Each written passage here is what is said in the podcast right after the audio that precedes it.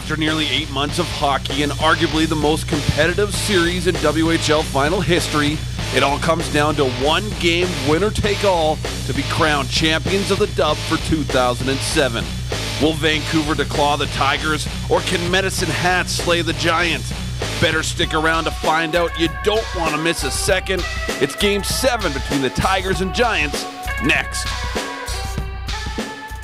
Hello, welcome to episode number 20 of the Let's Remember Some Sports podcast. I'm your host, Lucas Mancari in Prince Albert, Saskatchewan. Joining me once again in this show from his palatial estates in Regina, it is Mark Smith. Mark, how are things down there in WHL Central, or not Central Division, that'd be impressive, East Division Bubble Land? Uh, it's, it's great. Uh, I stay home most of the day and try not to, to venture out too much, but I did uh, did go for uh, some lunch this afternoon out, so it, was nice. Living the dream. So, on yeah. this episode of the program, uh, you picked the year 2007. You were debating between this game that we chose in a semifinal, the 27 or 2007 World Junior Hockey Championships in the United States and Canada. You end up going with Game Seven of the Western Hockey League Final between the Vancouver Giants and the Medicine Tigers, one of the best games in WHL history. Why did you end up choosing this one? I think that's your answer right there because it was one of the best games in WHL history. Uh, just a, a, great finish to a, a great series, and, and um, yeah, it was good to. It was fun to, to relive this game, and uh, I I forgot a lot about what happened in it, but uh, it was it was really good good to be reminded and see uh, the great fog game that uh, happened at the Medicine Hat Arena, a great old barn. Now, did you see this game live when it originally happened on Shaw? I remember watching it uh, on Shaw but uh, yeah, I didn't remember a lot of it. Uh, I just remember hearing about it, and then, then um, yeah, it was good to, to relive it and, and see the action uh, once again. Uh, you have a great uh, playoff game. Now, I had seen this for the first time back in the spring when WHL started joining retro broadcasts. Uh, during the COVID 19 stoppage. And listen, the first one they showed, and as you'll see as we record this, it's a heck of a game to start things off. Now, I should disclose here, as Mark and I are recording this, I am waiting for a phone call from Braden Schneider. So will we have a mystery guest in the program? You'll just have to keep listening and find out. That would be uh, an epic call-in for a game that he had nothing to do with. Braden, what do you remember of Tyson Sexsmith? Lucas, I was five. Yeah, I do not remember a thing. All right, so let's set the scene a little bit for both teams. We'll start off with the Vancouver Giants. Their sixth season in the WHL. GM Scott Bonner's been there since the start. Don Hay in his third season with the team. The year prior, they had a 47 19 6 record and 100 points to lead the West Division, uh, or the Western Conference, their first of five straight BC Division titles. In the playoffs, they beat Prince George and Portland five games, swept Everett four games, and then swept the Moose Jaw Warriors in four straight games to win their first and to date only WHL championship. Gilbert Brule, playoff MVP with 30 points in 18 games. At the Memorial Cup, they went 1 and 2 after two losses to Moncton and Quebec to start things off. They beat Peterborough 3 2 to force a tiebreaker, beat the Pete 6 0 in a tiebreaker game, then had a 3 1 loss to Moncton in the semifinal. Brule had 12 points in five games to lead the tournament in scoring. Mark, that team obviously came to your hometown of Moose Jaw to face the Warriors in the Warriors' only trip to the league final. What do you remember from that 06 Giants team? Uh, they were very good and uh, much better than the Warriors in that final series. Uh, would get with Gilbert Brule coming back to to steal the series from the Warriors. I think Moose Jaw was the better team going in, but Mes- or Vancouver outplayed them definitely in that uh, final series. In their tile defense season, they went 40, 45, 17, and 10 for 100 points, 14 ahead of Kansas winning the division, but 11 points back of the Everett Silvertips, who won the regular season championship. Uh, in the WHL game, the Scotty Munro Trophy. Leading scorer, Milan Lucic, 68 points, 70 games. Their leading goaltender was Tyson Sexsmith, 31, 12, and 8, 179 goals against average, the best in the league. 915 saving centers, and 10 shutouts, which is second in the league to Everett's Leland Irving 11. Can you believe it? An Everett goalie leading in shutouts in the WHL. Shocking development. I don't think that will continue. That's not a streak they're going to keep going. No, it's not a trend to keep an eye out for for next decade. Uh, two players from the team were at the World Juniors: Kendall McArdle and Cody Franson for Team Canada, Mario Bliznak for Slovakia, and Michael Repik for Czech Republic. Jonathan Blum, who was a 23rd overall pick by Nashville in that year's draft, at the best plus minus in the league at plus 37. Besides Blum, Michael Repik was a 40th overall pick by Florida, Spencer Machacek 67th overall by Atlanta, and Tyson Sexsmith 91st overall by San Jose. In season moves, there's a few big ones as the year goes on. On November 21st, Dustin Slade, who had been their main goalie the year prior, wasn't happy about splitting time with Tyson Sexsmith. He went to pursue an ECHL gig that never came. If you listen to the Basket Hockey Finale podcast, uh, you'll know that Dustin Slade was his mem- was Mark's memorable guy for badassery, goalie on the edge. Dustin Slade appears again. Everything comes full circle with Dustin Slade. Uh, on November 29th, goalie Blaine Neufeld is the backup of the Sexton. He's acquired from Saskatoon. He started the season in Med Hat, more on that trade in a bit. For a fifth round pick in 2007, Vancouver kept that pick to take defenseman Simon Witt. And then, big trade involving the Warriors on November 30th. Forward Kendall McArdle was traded by the Warriors to Vancouver for forward Jason Reese and a second round pick in 2007, which became forward Nathan McMaster. I assume you'll have thoughts on that trade, Mark. Yeah, it, that was uh, one that didn't uh, exactly work out for the Warriors. Well, but I mean, I guess even with McArdle too, because he was a signed prospect. I think with the way to, you'll see what the Warriors are in the standings compared to last year, that was a trade that everybody kind of figured was going to happen, probably.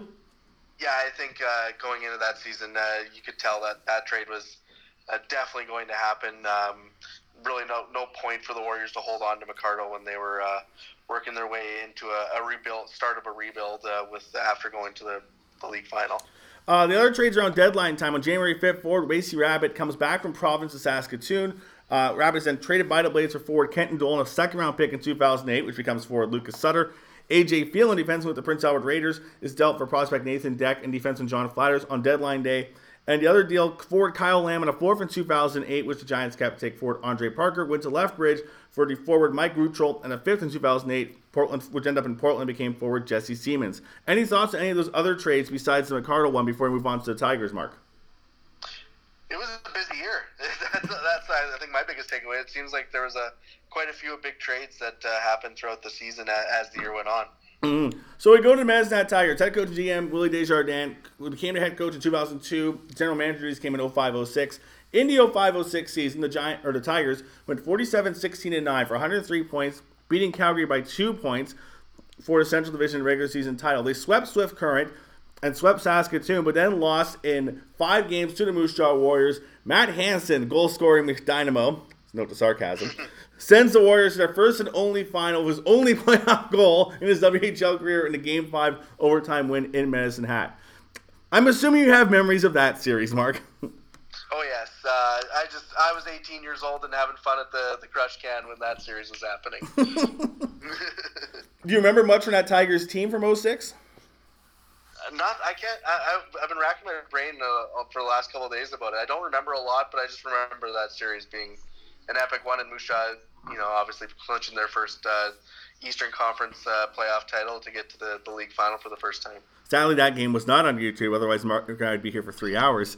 Uh, in the 2007 season, 6-7 season, 52, 17, and 3 for 107 points, three points ahead of the Kootenay Ice, and four points back of Everett overall league standings for the Tigers who won their fourth straight Central Division title. The other two years that they won the Central Division, in 2004 they were the league champions, sweeping Everett in their expansion season.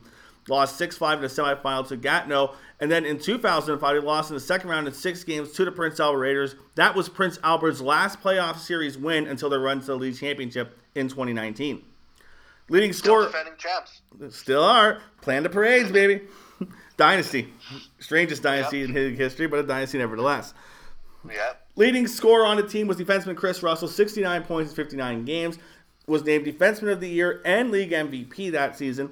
Uh, back-to-back Defensive of the Year winner for Russell. The first since Dion Phaneuf in 2004-2005, joining Nolan Baumgartner and Glenn Leslie, kind of. When Leslie won in 86 and 87, there were separate division winners. The East Division's winners that year, Manny Viveiros and Wayne McBean. Ty Smith would match that feat the last two seasons with the Spokane Chiefs before going to New Jersey Devils this season.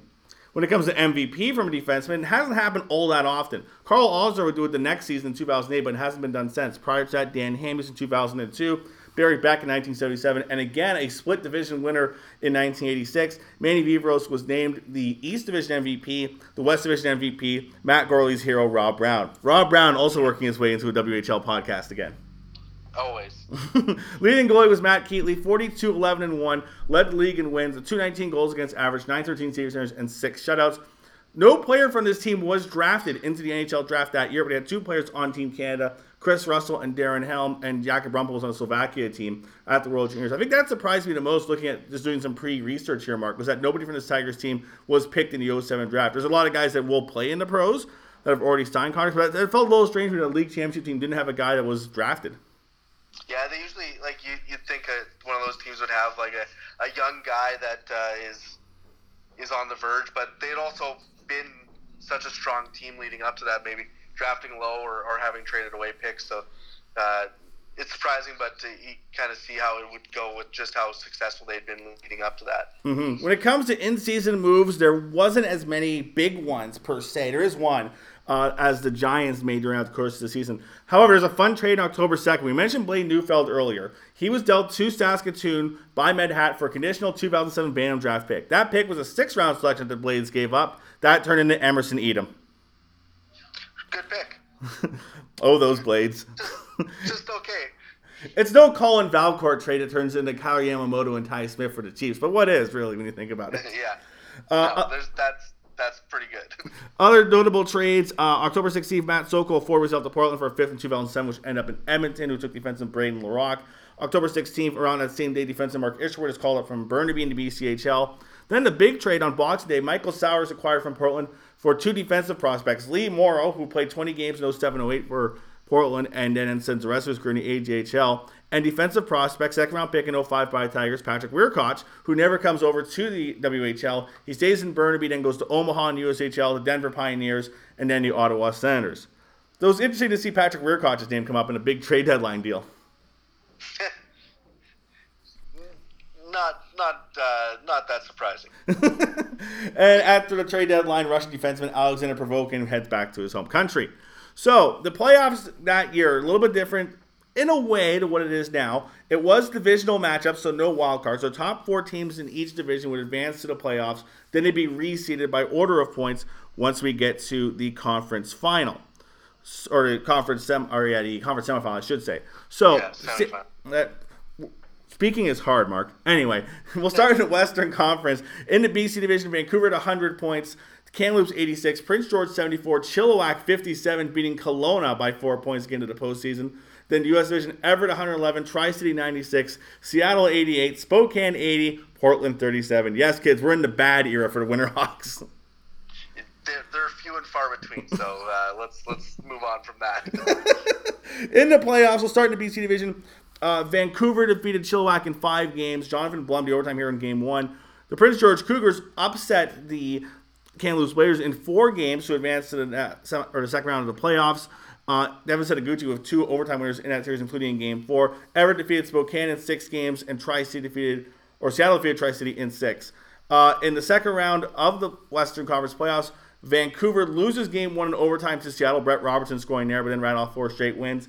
Then the regular season champion Silvertips with a 2 0 series lead lose in six games to the Cougars. Uh, in that series, um, Nick Drazenovic scored a overtime winner in Game Four. Game Five, the uh, Everett Soldiers were up three to nothing, and Prince George scored four goals in the third period to win, and then they pummel Everett eight to two in Game Six. The conference final not as dramatic. Vancouver winning in five games over the Cougars. That run by the Cougars to get to the conference final, that marks their last playoff series win as of present day. With the Raiders run to the league title two years ago, Cougars still have, and barring something happening this year where playoffs magically appear, the longest playoff series drought in the CHL. In the CHL, interesting. I did not know it was that long. Well, Kingston but, uh, decided to be good for one year, and that changed things a little bit. But anyway, uh, interesting. But that's uh, yeah, that's it was quite the run to, to see Prince George in the in the Western Conference Final when I was looking back at the the year. Especially, I mean, at that time too, Setoguchi went off for them in the playoffs. Yeah, he was he was unstoppable for those first two rounds. Uh, in the Eastern Conference, uh, if you remember the Saskatoon Blades controversy of sorts in 2018 when they had a better record than the Central Division teams to miss the playoffs, you ain't seen nothing yet. In the East Division, Brandon had 93 points lead away, then Regina had 80, Swift Current 69, nice. Prince Albert with 60, beating Moose Jaw by a point and Saskatoon by a point to get into the playoffs. In the Central, Medhat 107 points, Kootenay 104, Calgary 85, Red Deer 79, Lethbridge 71. well, Lethbridge would have been in third place in the East Division. Uh, they'll get the last laugh the following season by making the league final, but that's another story for another yeah. podcast. um, do, do, you remember that being an exciting playoff race at all? Or I'm trying to remember where you were at that time. Were you been in Moose Jaw? Were you at school then?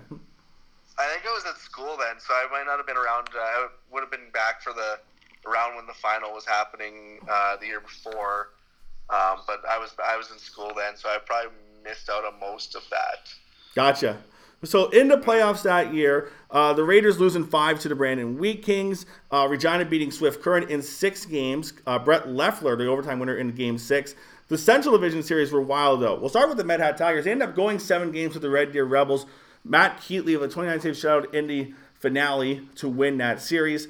Uh, then the Calgary Hitmen defeating the Kootenay Ice in upset in seven games. The Hitmen almost blew a four a three one series lead though. In game four, the Ice firstly had a 4 1 lead after 42 minutes. They end up losing in overtime. Then in games five and six, Kootenay wins 4 0 in Cranbrook and then 4 3 in Calgary. Then Ian Duval, the overtime winner in game seven for the Hitmen in Kootenay as they advance to the next round. In round two, the Tigers sweep beside the Regina Pats. Derek Dorsett was the overtime hero in game three for that one. Uh, the Calgary Hitmen defeat Brandon in six games, and then the Tigers advance the league final by beating the Hitmen in five. Tyler Ennis, the overtime hero in the series decider. Before we get to the final, any thoughts on how the East Division went, or Eastern Conference went that year? It was interesting to see that Medicine Hat kind of struggled with Red Deer in that first round, and then kind of cruised after that until the league final. Um, and then yeah, Calgary looked uh, pretty had uh, pretty uh, strong run as well, leading into the final after uh, the the seven game win over um, Kootenay in the first round. Mm. So the league final, it's a lot of turning points throughout this series. In game one, Vancouver wins in Med Hat one nothing. Tyson Sexsmith 23 saves to get the shutout. Wacey Rabbit the only goal of the game 17 minutes into the contest. Kevin Undershute scores two goals in game two to win three to two. Game three, we go to Vancouver. Tigers win 3 2 in overtime. Trevor Glass scoring just 32 seconds into the extra frame. Then the Giants shut out the Tigers in back-to-back games at the Pacific Coliseum. sacks with 18 and 20 saves respectively in games four and five, four nothing and three nothing wins. Big story in game number four though. Cody Franson is hurt after a hit from behind by Derek Dorsett. In chatting with Steve Ewen, uh, who covered the series for Vancouver, there was quote a undisclosed injury that kept Franson out. He thinks it was a concussion, but he's not 100% sure. Franson though would be back in the lineup for the Memorial Cup, but not for the rest of the league final. That proves important later. Anyway, then in game number six, in Med Hat. Darren Helm scores the game-winning goal of 12-13 mark in the third period. Uh, David Schlemko with three assists in that one as the Tigers win four to three. So it's been a lot of twists and turns just to get to this point, Mark. Yeah, that's a, a interesting playoff series. Like just how tight it was for those first three games, and then um, Vancouver kind of flips the switch in games four and five and gets those two shutouts um, over Medicine Hat at home, and then back to Medicine Hat, and the the, uh, the magic of the Medicine Hat Arena kind of works out for the, the Tigers to get the series win. Hey, do you ever do you ever go to a game at the Manhattan Arena? I went. I called a game there with James in the last season. Um, I made a point of going. I needed to, to be there for, for one of the games before that place went away. That was the thing with me as well. I ended up going to Game Five, which was the signing game of the first round series with Red Deer. I think it was like Easter weekend. I ended up getting a chance to go, and it was fantastic. It reminded me so much the way the rink is of the old gardens and the Soo, just the way the seating stuff and that kind of thing. I have a shot at somewhere in my files. There's Ridley calling stuff. He's looking pretty normal. Then Mooner's there. He's grabbing onto the edge of the railing, just yelling like he's yelling at kids getting on his lawn.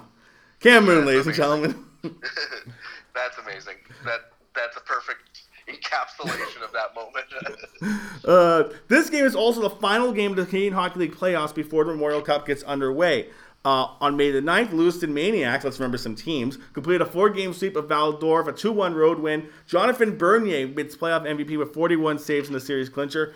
And the day before this, on the Sunday, the Plymouth Whalers defeat the Sudbury Wolves, won on a Cinderella run to league final in six games, a 3 2 overtime win at the Sudbury Arena. James Neal, the overtime hero, after winning game five at home in overtime. Dan Collins scoring in that one. Marc Staal was named playoff MVP. He is only one of two players who did not win a league final to be named the OHL playoff MVP since the Wayne Gretzky Award came into effect in 1999. The other, some guy named Connor McDavid from the Erie Otters in 2015.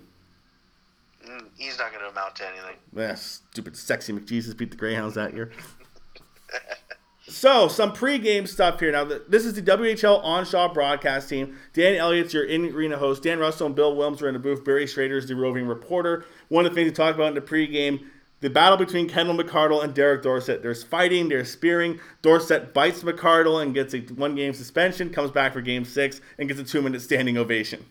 It's all happening. I, I, the, the standing ovation part, I just love. I'm like, that is that is old school WHL right there. You, you give a two-minute standing ovation to the guy that's just being a pest through the series. See Theo Fleury's entire time in Moose Jaw against the Pats. yeah, he, Moose Jaw and Theo Fleury are intertwined because of that. I think that's the first time I've, Derek Dorsett has ever been compared. Dorsett has ever been compared to Theo Fleury, by the way. Hey, he'll take it, I'm sure.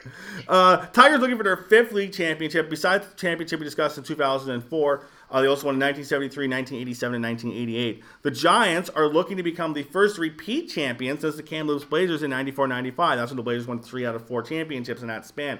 Red Deer is the closest set prior or going into this game.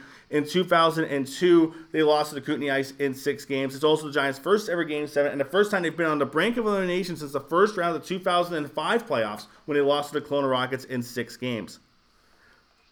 This is also the first Game 7 WHL final since 1994. Uh, that In that series, the Kamloops Blazers held a 3 1 series lead, almost coughed up, but won 8 to 1 over the Saskatoon Blades. The other series that won seven games, Swift Current 93 over Portland. Kamloops again almost blew a 3 1 lead in 92 against the Saskatoon Blades. Madison Tigers were down 3 2 in 1987, but won two games at home, 4 3 and 6 2 to defeat the Portland Winterhawks. In 1984, Kamloops wins two games on home ice to defeat Regina. Game six, the Pats are 12 seconds away from winning the league championship when Dean Evason ties the game for the, for the junior Oilers at that time, not the Blazers. Ryan Stewart wins in overtime. Pain for Pats fans. The other two, other three series, uh, 1981, Victoria and the Calgary Wranglers. The Cougars were down 3 1. Then they roar back to win the series. Uh, the only team to do that in WHL history in the league final. And the other two series were eight game or eight point series uh, between New Westminster and Saskatoon, which New Westminster won in 75 and 76. So interesting to see. There's been some interesting gaps in just how those series have gone back in the past. Yeah, it's uh, then like after this series, there was a bunch of game sevens uh, in the last few years, hasn't there been? Yes, we'll get to that in a little bit after it gets to the end of the game. And also, we're in a stretch too, uh, where there's no Memorial Cup berth on the line, but this is the four, third time in a four-year stretch where that happens. London, Ottawa in 2005, Moncton, Quebec in 2006, and Kitchener, Belleville uh, in 2008. There was a lot of times, especially in the 90s. I think there was a stretch in the 80s too when they started having the host team. Uh, granted, there was a couple years where that was because the host team sucked and they didn't go to the Memorial Cup. But 93, 94, 95, 96, and 97, one of which of all the Greyhounds, of course, that's why I'm mentioning it. All those teams went, those league champion and the league and the eventual host were in that league final. So it was good to see that too, because obviously you don't see it as much anymore since then 2011, 2015, and then 2019 of Rouyn Noranda and Halifax. Yeah, it did. It seems to not work out for the host teams as of late. I, I don't know if it's just too much pressure now on them, but uh, yeah, it's it was as you mentioned that that stretch in the '90s is pretty incredible, and then just to see how it's kind of flipped now is interesting. Mm-hmm. Uh, let's get to the scratch. We're getting ready for game time for Vancouver. Not dressed. You mentioned Cody Franson already. Neil Manning, Garrett Hunt, Nolan Toigo, and Mike Rutrell is scratched. Because Rutrell is scratched, 15-year-old Evander Kane appears. He'd go on to do some things for the, the Giants, and then you know just play okay in the NHL too. Some other things happen that put him in the news. Yeah. Also, James Wright gets in the lineup around Game Three. Med Hat uh, scratches were Tyler Swiston, Jordan Hickmott, Mark Isherwood, Shane Brown, and Bretton Cameron. Uh, Matt Lowry drew back into the lineup after missing Game Six. Jakub Rumpel showed up in Game Five. When talking with uh, Med Hat beat reporter Darren Stank, because I was talking to him as well, to get some info on the scratches. He said everyone was basically a healthy scratch at that point. The only guy that was really hurt in that series, he said, was Schlemko. He wasn't sure what it was. It was playable, but they were stretching him out throughout that series prior to games and during periods, from what Stank told me. That's pretty like that's pretty good going into a league final to ha- not have it to be dealing with any injuries. Like I just remember from Moose Jaw against Swift Current a few years ago, and Moose Jaw was completely banged up going into the Eastern Conference final. Mm-hmm. Uh, and then even like you go into like even with like I mean Franson's out, but he's back for Memorial Cup. That's one of the things I don't think you want to risk him to going into Memorial Cup series. But even like looking back at the Raiders series last year, no one was like it was pretty much healthies at that point of the playoffs that were out for the Raiders, and I think the Giants is too. So both teams pretty darn good to go through a series like that. Where you know, especially now in the WHL, where it's pretty much knockout, drag out affairs the way the format is from round one on. Yeah, for sure. All right, we're finally going to talk about this game. It only took a half hour. Let's get to it. so uh, we already talked a little bit about the atmosphere going into it. In the first period, the first real chances come from the Giants. The first chance comes from Milan Lucic in tight. It goes wide. And then a couple seconds later, we have this. Bliznak trying to throw it to McArdle. McArdle turns and shoots. That's blocked. And Schlemko able to move the puck back into Vancouver's at least to the neutral zone where Festerling gets it to Bliznak. Now Bliznak in over the line, throws it in front, shot! Keetley makes a good save on Machacek as he anticipated the pass, and by the time it got over to Machacek, Keetley had taken all the space away from the Vancouver shooter. This is a turnover now in the neutral ice area, and Spencer Machacek, Matt Ke- or Keetley has really got Machacek's number. This is a nice pass from Bliznak, a quick cross ice pass, and Keetley gets over there. If anybody has had trouble getting that puck past the goaltender. It's been Spencer Machacek. Very square to the shooter, Keetley. Nice save by Matt to keep the 0-0 early in this first period. Mario Bliznak with a nice feed to a streaking Spencer Machacek, but Keetley comes across to make the save to keep things scores. And as this game goes on, Keetley becomes one of the big stars of the contest, Mark. Oh, 100%. That was, I like, my second note that I wrote down is Keetley is the star of this game early on, mm-hmm. and then uh, I, I, think I mentioned him three or four times as I was watching the rest of the game. It's just he he's incredible throughout that game. Mm-hmm. So the next uh, sequence actually comes from the Tigers. Uh, Darren Helm finds a streaking Lowry. Uh, but it's stopped by Sexsmith. Vancouver gets a penalty uh, at the 11:35 mark of the period. A late hit by Renier on Derek Dorsett ends up as a roughing penalty, which leads to this. Ennis, as Medicine Hat sets up the first power play of Game 7. Baldwin does not shoot it. Michael Sauer does, and it's deflected off the target by Helm. Ennis at the side of the net. Helm gets the puck, feeds the point. Michael Sauer over to Gord Baldwin. Back over here to Michael Sauer. Long shot. Goes to Ennis. His shot is stopped by Sexsmith. Another chance in front. Bosch shoots it. Sexsmith save. Rebound again. They score!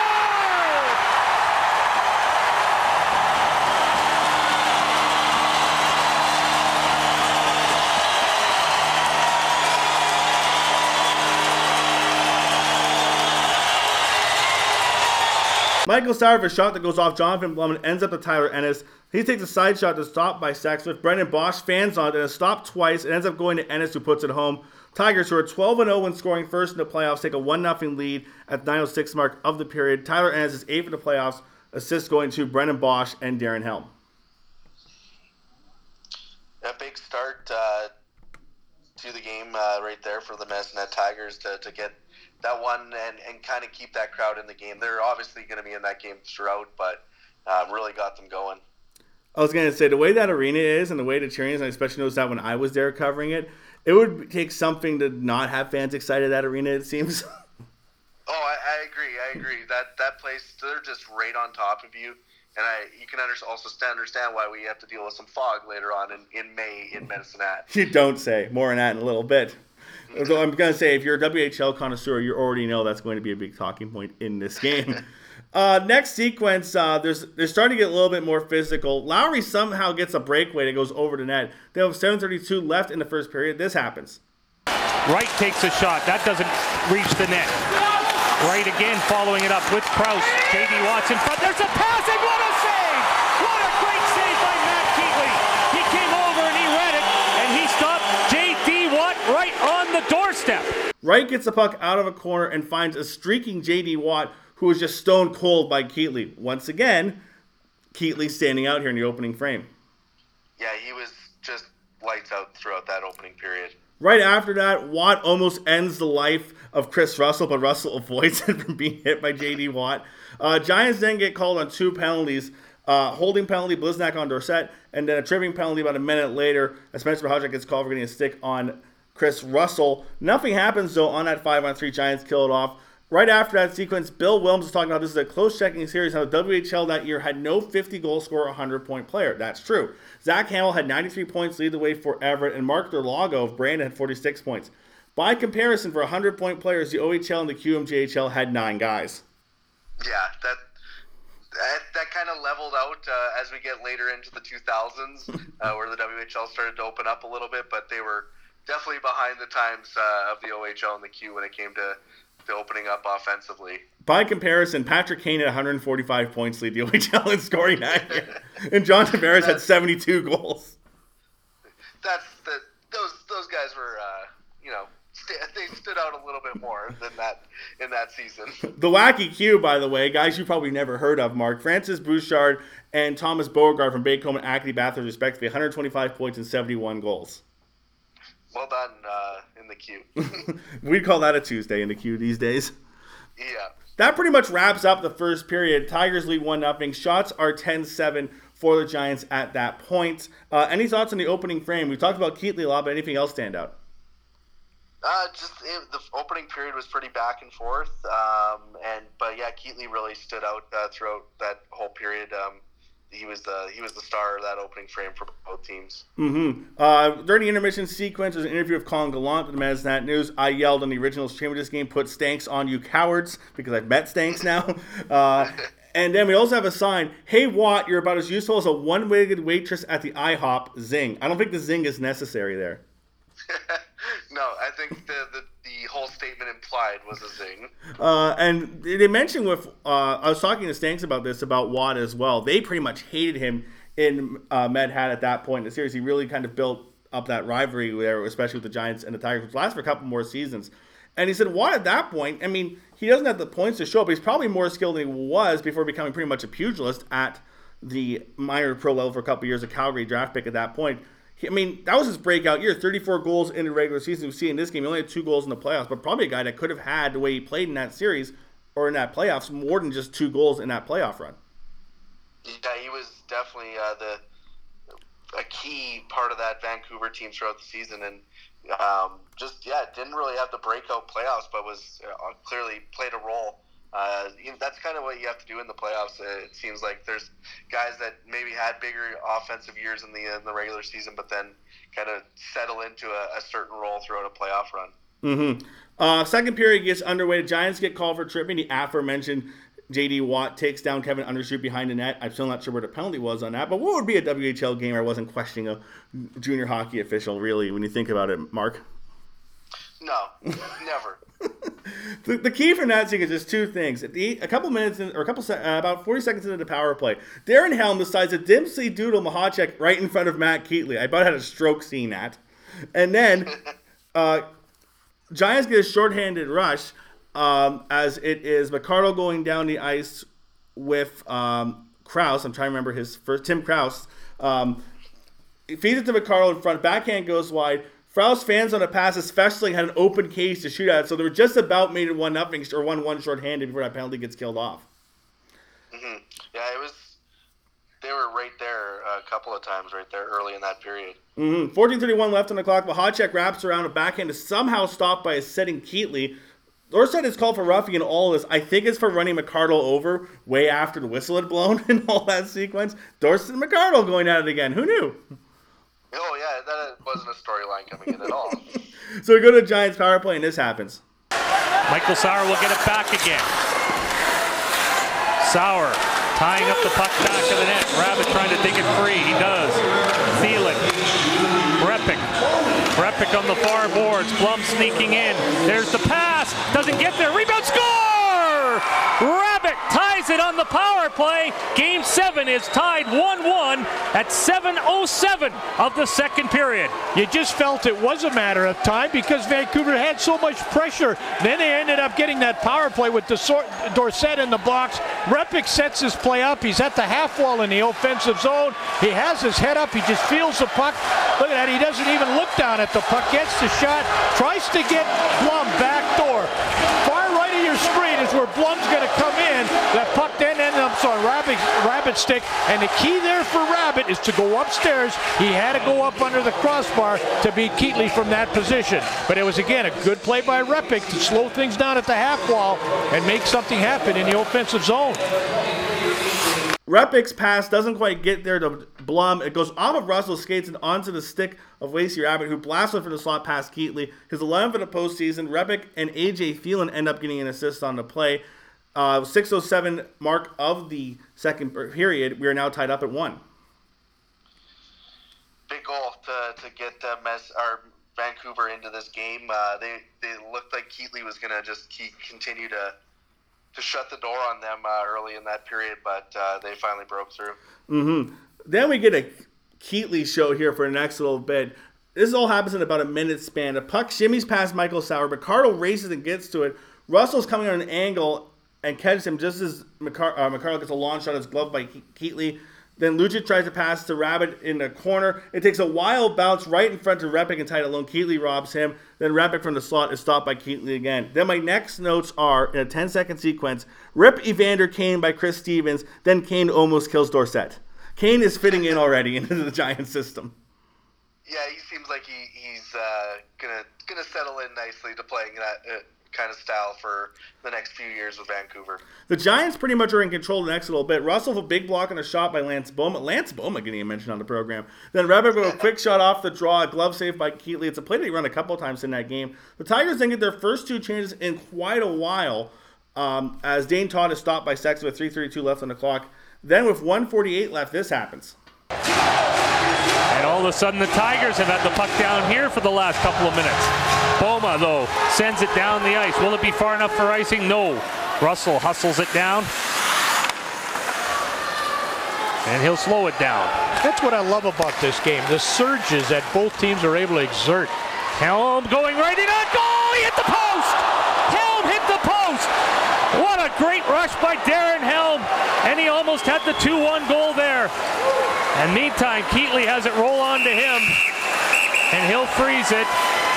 And the Tigers were a goalpost slash crossbar away from taking a late second period lead. Wow, this time Chris Russell says, I'm not going to go coast to coast. I'll give it to Darren Helm.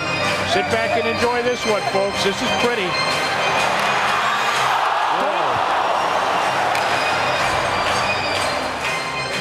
Blum hasn't got a chance to make that play on Helm. He's watch where the puck hits. This game stays 1-1 with 137 left second period.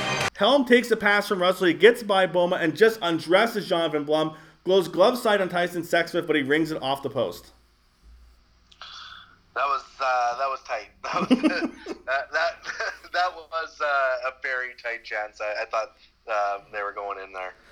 Then, immediately afterwards, this. Helm's first point of the playoffs finals was last night. He scored the game-winning goal, and he had an assist on the first marker here tonight. Meantime, Lucic drop around attempt. They score! The Giants have taken a 2-1 lead, and it's Michael Repik, the recipient of the wraparound. Lucic set it up, so moments after Helm hits the crossbar, it's the Giants who take a late second period lead here in Game 7. Lucic gets the puck off the faceoff, makes a great wraparound play, and finds Repik, who puts on his 10th of the postseason. Lucic and Rabbit with the assist on the play. With 130 left to go in the period, 1830 gone in the frame, it's 2-1 Vancouver. Repik had such a good playoffs, like 26 points, 22 games, 10 goals. That was uh, quite the run for him. He, he led the way. Mm, And that line, too, was probably the best line for either side throughout that game. Yeah, they they were they were consistently in the offensive end, uh, putting pressure on. The Tigers do get one more chance about 20 seconds after that goal. Chris Russell's point shot is nearly tipped in by Tyler Ennis. Period ends 2 1 Vancouver. Shots are 23 to 16 for the Giants, 13 9 in the period. But the period as a whole, Mark, pretty much controlled by Vancouver. Yeah, that was a, a big switch from the first. Like the first was much more back and forth, but the second, uh, Vancouver really took a, a little bit uh, to to kind of take over the game, and uh, and they had control going in the third. You could definitely feel it in the uh, the arena a little bit. Uh, my only other note from the intermission Ron Toigo is rocking, rocking a sweet ass leather jacket. Always, We need- gotta have that jacket. We need more sweet ass leather jackets in junior hockey. That's all I got to say. Anyway. It, it, there's not enough of it. Uh, we go to the third period of play. Again, the uh, Giants are pretty much in control of things. Lucic and Replica quick chance. They're stopped by Keetley. Uh, nothing too much happens there. Then we start to get a few chances here by the Tigers. They're all over the Giants in their net. Kevin Undershute a wraparound attempt is stopped by Sexsmith.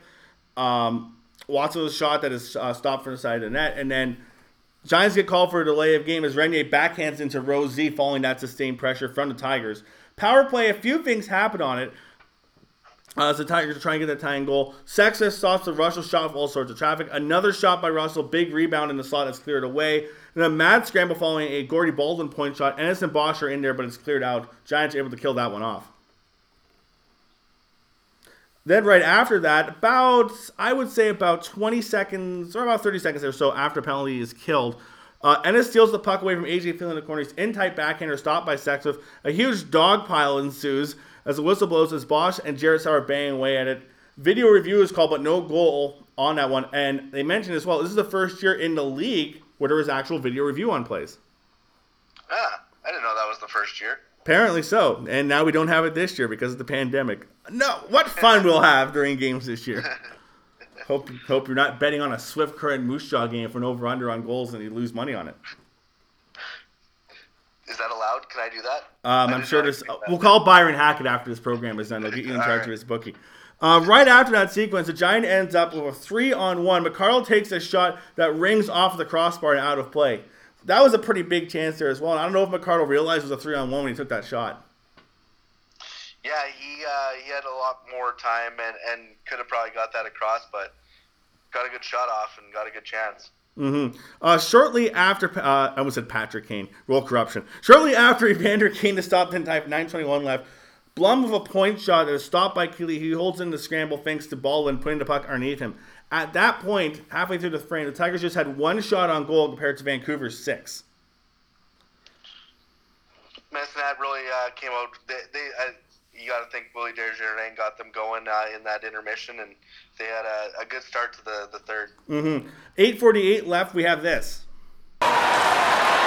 Here's Russell off the wing, putting it wide of the net. Schlemko dumping it down low. Helm trying to center it. Bosch missed it. Followed up, but intercepted by Bouma. He gets it out. Here's a break. It's Mc- Repik rather. Turning, shooting, and Keetley again makes a great save. It's just save after save by Keetley. He's trying to save the series for Medicine Hat. He's doing everything he can. It's still 2-1, and it's all thanks to Keetley.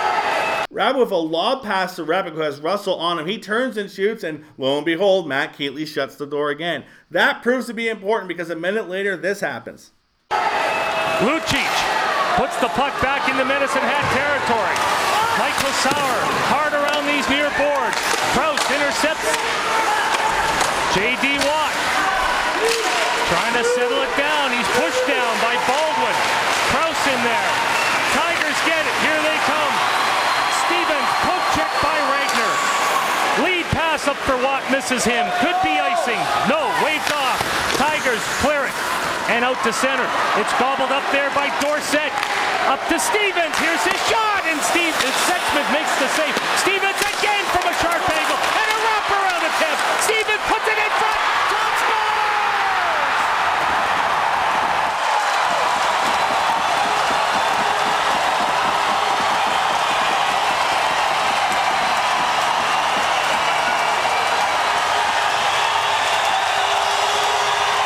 After Stevens is stopped twice, a wraparound play finds Todd after the first pass is blocked to the other side net. He puts a backhander past Sexsmith. The arena goes nuts. Todd seven for the playoffs. Stevens and Dorsett with the assist at 12-10. We are now tied up at two. Uh, that arena was amazing to see during that goal. I, I literally, I had to go back and rewind it a couple of times because I just wanted to just see the eruption. But uh, Todd with a great individual play to, to set that one up and, and get the puck into the back of the net to, to get the uh, Tigers level with the uh, Giants uh, midway through that period. Then it's pretty much all hell breaking loose for the next little bit. About a minute after that goal, Rabbit stops and finds Phelan open. Phelan shot goes wide. Helm takes a shot with everyone in front of the net, but it goes to the side. Bosch is in tight. I can't get uh, in tight to Grant, who's falling but can't get a stick on the backhander. Lucic just misses redirecting via 314 left. My note, kind of going along with Mark said, this rink is bonkers. Rinks bonkers. The, the game just like yeah, as you said, just went to another level after that uh, tying goal. Minute and a half left. Michael Sauer loose, loses the puck at center. Repik takes it. He waits and feeds the rabbit who just tips it wide. And then just listen to the final minute of the third period. Hard to find more entertaining hockey than the Western Hockey League played like this. Blum and Dorsett battling. A minute five remaining in game seven, third period, and still everything's on the line. Giants get the puck out. Machacek with McArdle. Blum heads to the net. There's the pass. And Keetley makes the save. On Jonathan Blum. And look at the Tigers. Here they come. Dorsett two on one. Passes intercepted by Festerling. Chances at both ends here in the final minute. Unbelievable. Rabbit through the neutral zone, still going. Rabbit can't get the shot away.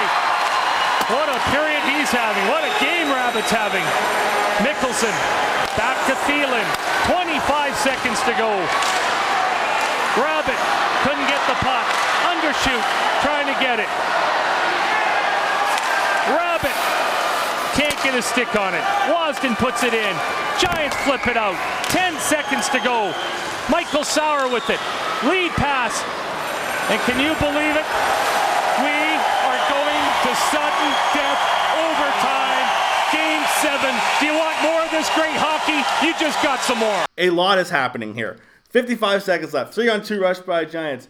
Machacek finds an open Jonathan Blum, who is stoned by Keetley. Then the Tigers go the other way in a two-on rush. Dorsett tries to feed it to Helm, who's blocked by Fessling. Then 34 seconds left. Rabbit splits the D and tries to dangle around Chris Russell and knocks the puck away.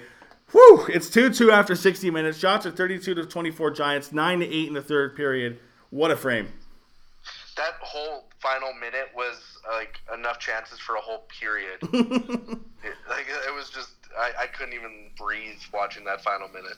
Um, again, this is the second time watching this for me. The first time I was going bonkers at the office. I was getting looks, which is normal at the office when you think about it. Anyway, we I was get to. say that's a that's a regular Tuesday. I was gonna say you've hung around me for two and a half years in Moose Jaw. You know how I am. So we go to we go to overtime. The first WHL finals to have one in a game seven. There's ice issues behind the Zamboni and just behind the uh, net, which delays the start of the period uh, a little bit. Um, first real note of overtime was 16:45 on the clock. Watt tries to dump the puck at center ice. His stick whacks Darren Helm in the face. The fans want to call, but nothing's coming. And then the fog starts to roll in. Yeah, the fog kind of messes with the flow of this period, uh, but it's it, it seems like neither team could really get going just due to the the constant uh, stoppages. And we have the first one early in the the, the first overtime. Exactly. That comes about 14:35 left on the clock as both teams skate around to break up the fog. Uh, the first real chance for the Tigers comes a two on one. Stevens fakes a shot. He passes doorstep, but he misses the mark. There's another skate around with 10:22 left to dissipate the fog. Um, then we have this. Offensive zone face-off won by the Tigers. Dane Todd trying to get a shot away, could not. Mickelson now up for Bouma. Bouma tipping the puck out to center ice. Todd has it. He and J.D. Watt collide. Kraus trying to protect the puck. Brings it in over the line. Dorsett checking him, but it goes to Bouma. Watt's in front of the net. There's a shot. There's a rebound. What? stopped by Keetley. Wow! What a save by Keetley with the pad. Unbelievable. J.D. Watt with Vancouver's best chance, and he has the puck again only for a moment. One flame draft pick stopped by another to keep this series going.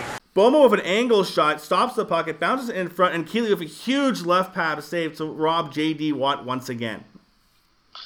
Yeah, Keetley again just back to back saves in this uh, in this OT to, to kind of keep messing Messenhat in this game and, and make sure it gets to that double overtime. 6:21 left. Ennis feeds it to Bosch in front of the in front of a faceoff. It goes wide. Dan Russell, I right here, is starting to speak complete gibberish. Russell was great. His call of this game was so much fun. He's just losing it as it's going on, which kind of I am as well. Uh, Bouma works his way in front, but the puck works way, rolls away from him before or he gets a shot on Keetley. There's another skate around for Fogg with 5:05 left, and we get an interview at this point with Commissioner Ron Robinson. Let's go to Barry Strader. Barry. Thanks very much, Dan. I'm with the Commissioner of the Western Hockey League, Ron Robinson. Ron, we have an unusual situation here tonight with the fog. Uh, how is the Western Hockey League dealing with it? Well, we certainly had a little bit of everything in the series, obviously tonight's game as well, but we're really concerned about the visual ability of the players to see the puck and make sure from a goaltender standpoint in particular that they don't have any difficulty in that area and, and the safety of the players as well has to be taken into account. But seems to be working with the players coming out uh, periodically to clear the, uh, clear the humidity from the ice. At what point would the league consider calling this game and finishing it uh, tomorrow, maybe? Well, I think there'd be a riot in Medicine Hat if we did that. Obviously, no, we'll uh, play this game out. Uh, the ice conditions appear to be good. We've corrected that problem behind the net, and and uh, we just got to deal with the uh, building. Quite frankly, that's not capable of handling this type of humidity. That's what you were saying earlier. It's just a fact that these buildings were not constructed to be playing hockey in the middle of May. Well, that's right. When you get a 30, 40 year old building like this, many of them don't have the air conditioning systems, circulation that we need, and uh, but we're going to deal with it and get through it. Okay, well, hopefully we can get through this game tonight. Uh, thanks very much for joining us, Ron. Thanks, Barry. I loved the uh, the question of asking if the game was going to be stopped because of the fog, and and and Robinson's just like, I think we'd have a riot in Medicine Hat if if we tried to stop this game and play it tomorrow. To be fair, I kind of want to see a riot. Let's let's make this true old school WHL. Bring out Patty Janelle and let's go. Let's get a riot going. Uh, right after the riot discussion, Undershute gets a chance at the faceoff, but it's stopped by Sexsmith. Uh, Derek Dorsett is stopped and closed by Sexsmith about 10 seconds later. Blum and Stevens are whacking away at each other behind the net. Stevens is called for slashing, possibly because he whacked Tyson Sexsmith after whistle, and Blum is called for roughing. It's four on four. Nothing happens though. Um, 125 left. Glass uh, shot is stopped as the puck came out to Bosch and saw and he whiffs on it. By the way, the fog bowl photo that's used for this podcast uh, artwork, that shot comes from that sequence. If you look at the clock, 125 left or so, and Bosch is just about to fan on that shot in front. Bosch will be important here in a few minutes. We now go to the final 40 seconds of overtime, which are just as nuts as the last minute of the third period. Absolutely outstanding entire playoff for Festerling. Equally good for Stevens. A couple 20 year olds. Only three allowed on your team, and boy, they've been good ones on both these squads. Keetley, a 20 year old, we might mention Dorsett, the other one for Medicine Hat. Thielen, Festerling. And Russell gets stripped of the Oh, puck. boy. Here's Machacek moving in, shooting, and Keetley makes that save. Michael Sauer back of the net. Lots of fog as McArdle tries to come out of that fog with the puck. Instead, it's Stevens. Still time here. Dorsett holding it. Dorsett, what's he gonna do? Shot on goal, rebound in front of the net, and Sexsmith holds it out. Machacek gets possession. Oh, the slowest of developing plays there almost leads to the game-winning goal. And how about this?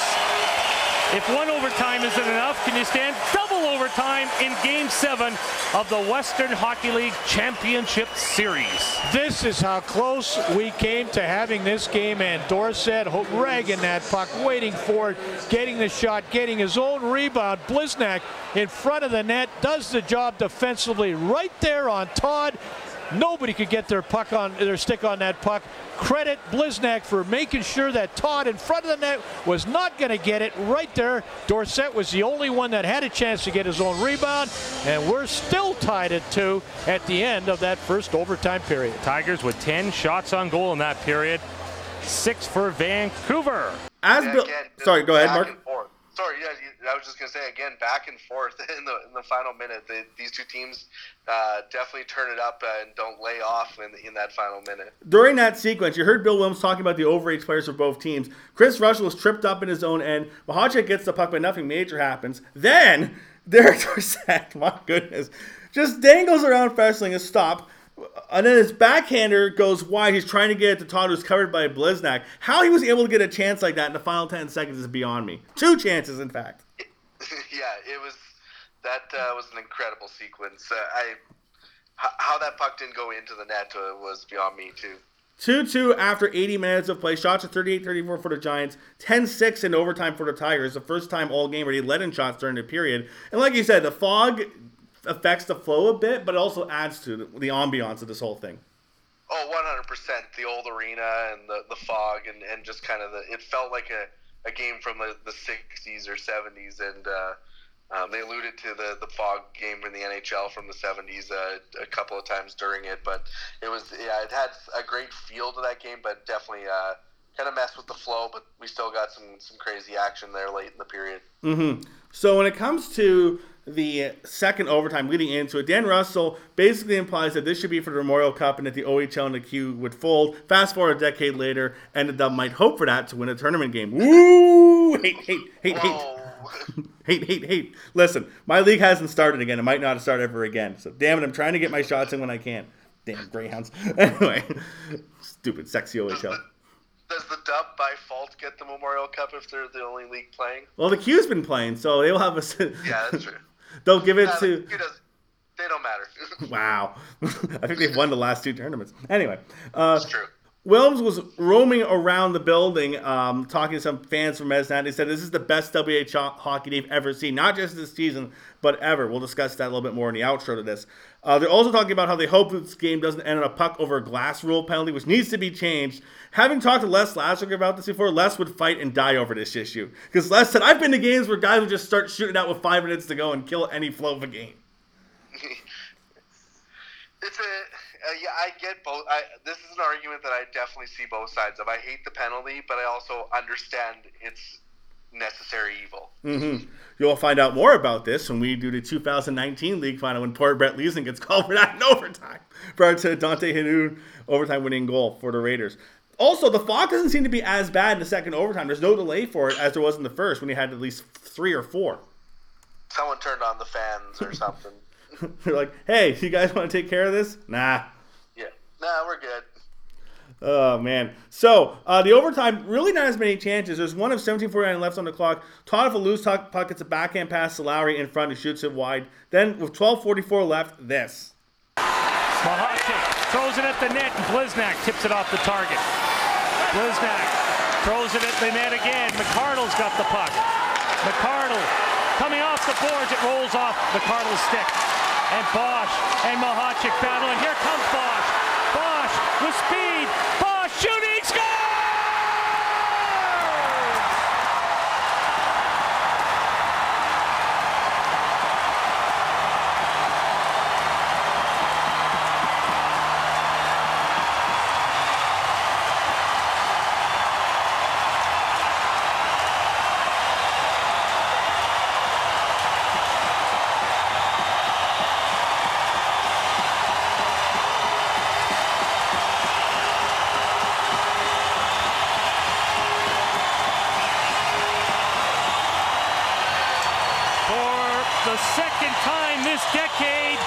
the fifth time in franchise history.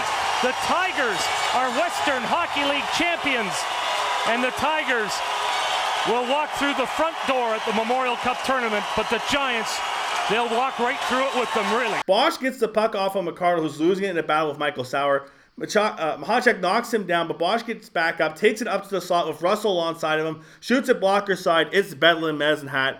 Bosch is seventh of the postseason. Assist goes to Glass, which is impressive, seeing that I don't think he's on the ice at all when this is happening.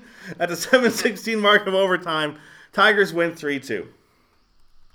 Just uh, kind of a the kind of goal you expect in a double OT of a game seven of a league final, um, and, and kind of reminiscent. I, it reminded me a lot of Yzerman's goal against the Blues, uh, mm-hmm. kind of the famous one, uh, where he's cutting across the zone and just shoots it far side. Uh, nice, nice little shot to the far side blocker and uh, big goal uh, there for Bosch. I'm sure he's never bought a drink again in Medicine Hat. He may never have bought a drink again in Martensville, where he's from. Let's be honest here.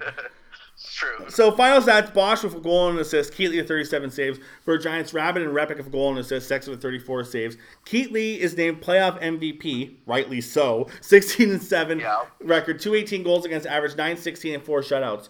I think whoever won this series is going to, for the starting goalie was going to get playoff MVP because Sexsmith, 14 and 7, 179, 914, and four shutouts. They were that good in the yeah. series. Sexsmith maybe not as good as oh. Keetley was in this game, but if you look at the series and we talked about it earlier on, definitely was just as, was right with Keetley throughout the whole playoff.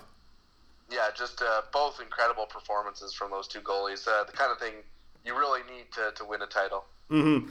Uh, let's see what else do we have here of note as we take a look here, uh, looking at some of the stats. You mentioned Repik earlier. He led the playoffs in scoring, 26 and 22, uh, four more than Darren Helm. Russell was a top defensive scorer with 19 points, 23 games. Schlemko at 16 23 for the Tigers. Also, no repeat champion. The closest since then came in the Edmonton Portland trilogy. Edmonton won in 2012, lost in 2013 to Portland, and then in 2014, Portland lost to Edmonton. And you mentioned about the other three game, the other game sevens. There's been three since then, both in the Edmonton and Portland series. 2012, Edmonton wins at home 4-1. Edmonton 2014 becomes the first ever team to win Game Seven on the road in a league final, beating uh, the Portland Winterhawks in that one. That was after Portland came back to win Game Six in overtime. And then the Raiders Giants last WHL final to date. Raiders lead the series 3-1. Giants win 4-3 in Vancouver. Sorry, Langley, and then 4-2 in Prince Albert for Dante Hannoun's Game Seven overtime winner, 3-2 at the Art Hauser Center which includes one of the most epic videos ever shot of a game-winning goal. Uh, in the celebration afterwards. exactly. All right, so the Memorial Cup is next. Uh, here's how would things go. Vancouver wins game one of the series in round or the series. It's now a series apparently, and apparently turning into the old school Memorial Cup format. um, 20 game series between Vancouver and Manhattan because Plymouth and Lewiston weren't allowed to come over. Yeah, let, let's do it. Branch is banned the American teams. Anywho, uh, first game in round robin, Vancouver wins 4 3 in overtime, but Karl's the overtime hitter, overtime hero, I should say. Uh, Neal and Lucic with two goals. Lewiston beats Med Hat 3 1 thanks to Jonathan Bernier's 30 save performance. Vancouver against Lewiston on the next round robin game. Bernier strong again, 31 saves. McArdle and Rabbit scoring a third to get a 2 1 win. Ennis with two goals and two assists and a 4 1 over Plymouth. Plymouth needs to win their last game of the round robin to force a tiebreaker against Lewiston. They do. Evan Brophy ties the game with a minute 12 left. Andrew Fournier, the overtime hero. Bernier, 37 saves as the Warriors win 2 1. Game 8 of the WHL final goes to Medicine Hat. Derek Dorsett, the lone goal. Keetley, 29 saves as they win that one 1 0. Tiebreaker, Bernier suffers an ankle injury and leaves after the first period. Plymouth controls things from there 5 1 over Lewiston. Neal and Tom Sestito with two goals and an assist. Then the OHL fails me. They lose 8 1 to Vancouver. Repik with two goals and an assist. Lucic with three assists. Then the final, game nine, the WHL Championship. Vancouver gets the last laugh, 3 1 over Medicine Hat. Repik scores at the 15:05 mark of the third. Machacek and empty netter. Giants dominate the shots department 40 to 15. Lucic's tournament MVP. Repik top scorer and Keetley top goalie. I remember a lot about that tournament in pieces. Obviously, there's that famous Lucic shift mark, but also the crowds for that uh, Memorial Cup are pretty much almost a sellout all the way through. Yeah, there was. I, I was actually just looking at that. Sixteen thousand for the final. Like those are some some very big crowds, and uh, Vancouver uh, gives them something to cheer about uh, to take the title. Mm-hmm. Um, I want to ask you a little bit about McArdle because you got to see him quite a bit. Obviously, we saw what he does here in the 07 season, but going back to 06, just kind of what was kind of his, you know, when he's with the Warriors during that time, what kind of role did he bring and kind of what he added to the line? Because he had been there basically since he'd been drafted, I'm pretty sure. Yeah, he uh, he was just brought that that speed game, but also the he for a guy that you know the year before in or for back to back years in Moose Jaw, uh, almost 30 goals and he and 70 points. Um, he could bring the physical game, bring the the, the, the offensive game. He was just a good all round uh, forward uh, for the Warriors uh, those few years, um, and and a really big piece of that team that went to the WHL final. Um, and then eventually got to go to the WHL final again with uh, with Vancouver and, and pick up that Memorial Cup. Mm-hmm. So looking ahead to the following season, uh, on the Giant side of things, Newfeld goes back to Grande Prairie. Hey, Tiger got Emerson Etem for him. It's worked out for everybody in the end. Defensive side of things, Nolan Torgo goes to the BCHL. Festerling, Franson, Brendan Mikkelson, AJ Thielen all turned pro. Festerling and Mikkelson, the Anaheim system. Thielen to Texas in the ECHL. Franson to Nashville Predators. Uh, forward side of things, Milan Lucic and Wacey Rabbit end up with Boston. Kenndal McArdle goes to Florida. Couple of trades take place on June 13th. JD Watts, a red deer for Mike Brube, conditional pick in 2008. A third rounder became Luke Fensk. Uh, Tim Kraus goes to Regina with Yuri Valich on September 28th for Craig Shearer and Mike Reich. And then Rutrell ends up going back to Lethbridge on waivers, uh, overage move at the deadline, and is part of Lethbridge's team that goes to a league final. As for the Giants' tile defense, they had 106 points, 49 15 and 8 record, 22 up on Kelowna for the BC Division title, two points back of Tri City, and one point back of Spokane to uh, in the race for the overall Western Conference standings. They swept Chilliwack in the first round, a game three triple overtime winner by Craig Cunningham, who's also in this game in his rookie season, by the way. Uh, and then they lose in game six to the eventual champion Spokane Chiefs. They made the conference final again in 2009 and 2010. They had 119 points in 2009, which normally would win you a regular season championship, but they were three back of the Calgary Hitmen. which normally. They're also 21 points ahead of the Kelowna Rockets, but lose in the conference final in six games. The eventual WHL champions, uh, Mikael Backlund, the overtime hero in Game Six. That was after a hellacious series of Spokane, a four overtime game in Game Five, a two overtime game in Game Six, and then overtime hero uh, Nick Ross to advance the Giants in Game Seven. So I'm not sure how much they had left for the Rockets. No, the, not much left in the tank after that. Uh, battle of a, a couple of the series. Uh, in 2010, they had 88 points to win the BC division. Um, which was worse than the top four teams in the U.S. division that year. They ended up losing in six to Tri City in the conference final and don't win another playoff series until their 2019 league final run when they lost to the Raiders in Game 7 overtime. Spoilers, that'll probably be a future episode of this program. Uh, Scott Bonner departs after 2016. He's now become a player agent with the NHL, with the NHL, and Hay leaves in 2014 to go back to Kamloops, where he had coached during their real run of success uh, during the 90s. Any thoughts on the Giants before I move on to the future of the Tigers? Uh, yeah, they, they've had some down years recently, but uh, also had quite the run there uh, to start off their, their time as a franchise in the WHL. Uh, yeah, the, the one title and uh, quite a few years in the in the playoffs right away. Um, so good run for them. Um, but yeah, they, they had some uh, rough years uh, recently, but uh, as I said, got back to the league final again last uh, couple years ago there, and, and had a, a, nice 101 point season that year. Mm-hmm. Uh, when it comes to the Tigers, Matt Keetley signs with the Calgary Flames during the Memorial Cup and starts his pro career there. Defensive side of things, Gord Baldwin ends up in the Calgary system, Michael Sauer to the Rangers, David Schlemko to Arizona, Chris Russell to Columbus. Trevor Glass is traded to Spokane at the trade deadline for two draft picks, a third in 2008, Todd Fiddler, and the second in 2010, Brennan Hunker. Forward side of things, Derek Dorsett goes to Columbus, Darren Helms to Detroit Red Wings. Uh, Chris Stevens goes to ECHL, Rumpel goes back to Czech Republic, and there's a lot of trade to take place. Tyler Swiston goes to Portland a fourth on August 17th. That fourth goes to Vancouver, becomes Spencer Crow. Uh, in that deal, the Tigers get Thomas Frazee. Uh, Kevin Undershute goes to Portland on September 7, 27 for a fourth in 2008, with Seattle will eventually use to Colin Jacobs. Prior to that, Matt Lowry to Brandon on September 13th for a sixth in 2008. Portland takes Jory Jazderbeski. I just butchered his name, I'm sure. I apologize. and then November 28th, Scott Watson goes to Kansas with seventh in 2008. Christopher Mahanis for Travis Dunstall. Their tile defense the Tigers finished third in the Central, 93 points, 43, 22, and 7. Fourth in the West or the Eastern Conference, a super close Eastern Conference that year. Calgary led with 99 points. Moose Jaw was eighth with 88 points. They would end up losing, the Tigers that is, to Kootenay in five games in the opening round. And the closest they've come to the league final since was making the conference finals in 2011 and 2014. They were swept by the Kootenay Ice in 2011 as part of the Ice's Wild Runs League Championship, then lost in five games to Edmonton in 2014. Prior to that, though, they came back from a 3 1 series deficit to beat the Ice in the quarterfinal round. Desjardins leaves the Tigers after the 2010 season to become an assistant with Dallas Stars. He returns as head coach and GM currently as we record this. Any thoughts on the Tigers' future here? As I get to uh, mention Todd Fiddler on a podcast.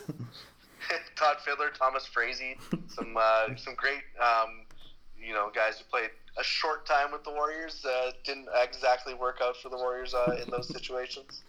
Um, but no, the Tigers have been one of the most consistent teams uh, over the last 20 years in, in, the WHL. Only one missed playoffs uh, in that time, and uh, they they all play a similar style. Like th- that championship team, they they still play that way. The, the small, gritty guys that uh, play hard, and um, it doesn't. It makes sense that Sean Clouston was on Desjardins staff that year and uh, was the, the guy who took over for him and then uh, was eventually replaced that's by Desjardins again. yeah, that's my note looking at the Tigers. Wow, small diminutive forwards. What a shock. yeah. Yeah, it was the, the, just watching the style of play there, it was exactly how they still play, and it, it was interesting to see that 13, 14 years later, that's exactly what they still do. Now, I know the answer to this, I think, but would you recommend this game? Uh, yes, I would 100% recommend you sit down and watch this game if you're a fan of junior hockey or, or hockey in general. Just it's such a fun hockey game. The atmosphere in the arena, the old arena, is is incredible, and um, I think anyone would enjoy it. Yeah, Even if you is... just want to just want to go to the third period in OT and watch that. That's more than enough. Yeah, for definitely easy recommendation for me as well. Um, I haven't watched back the game seven that I covered here between the Tigers or Tigers. That'd be role corruption. Uh, the Giants and the Raiders um, from 2019. I was because I'm in the building for that. That's going to stand out a little bit more. But this feels like it. It doesn't let up this game, especially later in the period. It's a lot more fire wagony uh, it feels like compared to the game that I, I got to see in person. Granted, I got to see that series all the way through, so I know a lot more of the storylines. That one stands a little bit to me. I think that episode would be fun to do with someone who's never watched that game, so or was yeah. in the building for it. But yeah, it just feels like you know both games are different. And obviously, both go to overtime. Poor Giants fans, but it's a, it's um different game compared to the one here. Uh, but still a lot of fun to watch. I know you got to see that game live in 2019. I don't know if you've seen it since uh, watching on a No, stream. haven't. But I feel like that game's a little bit different in how it plays out compared to this one. Yeah, for sure. Uh, yeah, this one um, just it kept building. Like it just like that second period, first period was back and forth, and then Giants kind of take over in the second, and then more back and forth in the third, and then Tigers uh, control early and get that goal, and then back and forth again, and and OT was. Uh, outside of the fog was a little interesting, and then the in the, the second overtime, just the, the big goal. So uh, it was it was a, a great game. hmm Well, Mark, thanks for doing this. Unfortunately, Braden Schneider could not join us, but I'm sure he'll call after his recording. Um, but this was a lot of fun. least we didn't. At least we didn't wait for him to call. exactly. Anyway, Mark, this is great. Thanks for doing this, and we'll have you on here again in about a month's time. I'm not giving it away, but safe to say, um, we are going to be revisiting Augusta. But you not, we're not going to tell you what tournament it is. There's a reason why we picked this tournament. But you'll have to find out when we do it, Mark. I'm I'm excited about it, and I'm looking forward to, to going over the the Augusta National uh, Masters broadcast again uh, for another uh, great tournament there. But yeah, this one was fun. It was fun to talk some junior hockey. All right. So if you want to listen to other episodes of the program, you can, including Mark's previous appearance on the episode 10 to discuss 1996 final round of the Masters. Poor Greg Norman. Uh, you can do so by going to anchor.fm slash lucas hyphen punkari and also find the show on iTunes and Spotify. Just search for Let's Remember Some Sports on there. Thanks for listening once again, and we'll talk again soon. You know, Brennan Bosch gets his first goal against the against the Vancouver Giants, and it starts in the corner of the rink. Just good, solid defensive positioning by the Medicine Hat Tigers. And when Bosch breaks up the ice, he decides to shoot the puck, and he may have caught Sexsmith a little bit flat-footed, but this place is absolutely erupted. And what a classic, Dan. It's an absolute classic WHL final. This is a corner. This is McArdle in there. Bosch starts to rush. Gets up.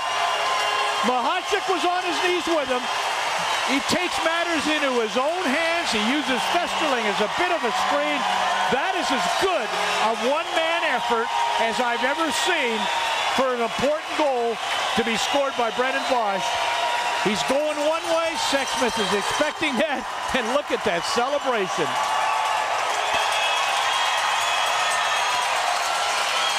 This place absolutely explodes as the Tigers win the championship and the Giants are on their knees literally at the own blue line waiting for the handshake. And what a night of hockey. What a series of hockey that comes to an end. If the Western Hockey League's ever had a better final, I'd love to know what that series was in the long, rich history of this league. The Medicine Hat Tigers were down three games to two in this series. The Tigers were down two games to one in game seven here. And they just find a way to win. And boy, I'll tell you, there should be a lot of hugs out there. Well, MVP, there's absolutely no question. I bet everything I had on it, Matt Keetley. And there's another goaltender and opposing goalie that was just sensational. And look at that.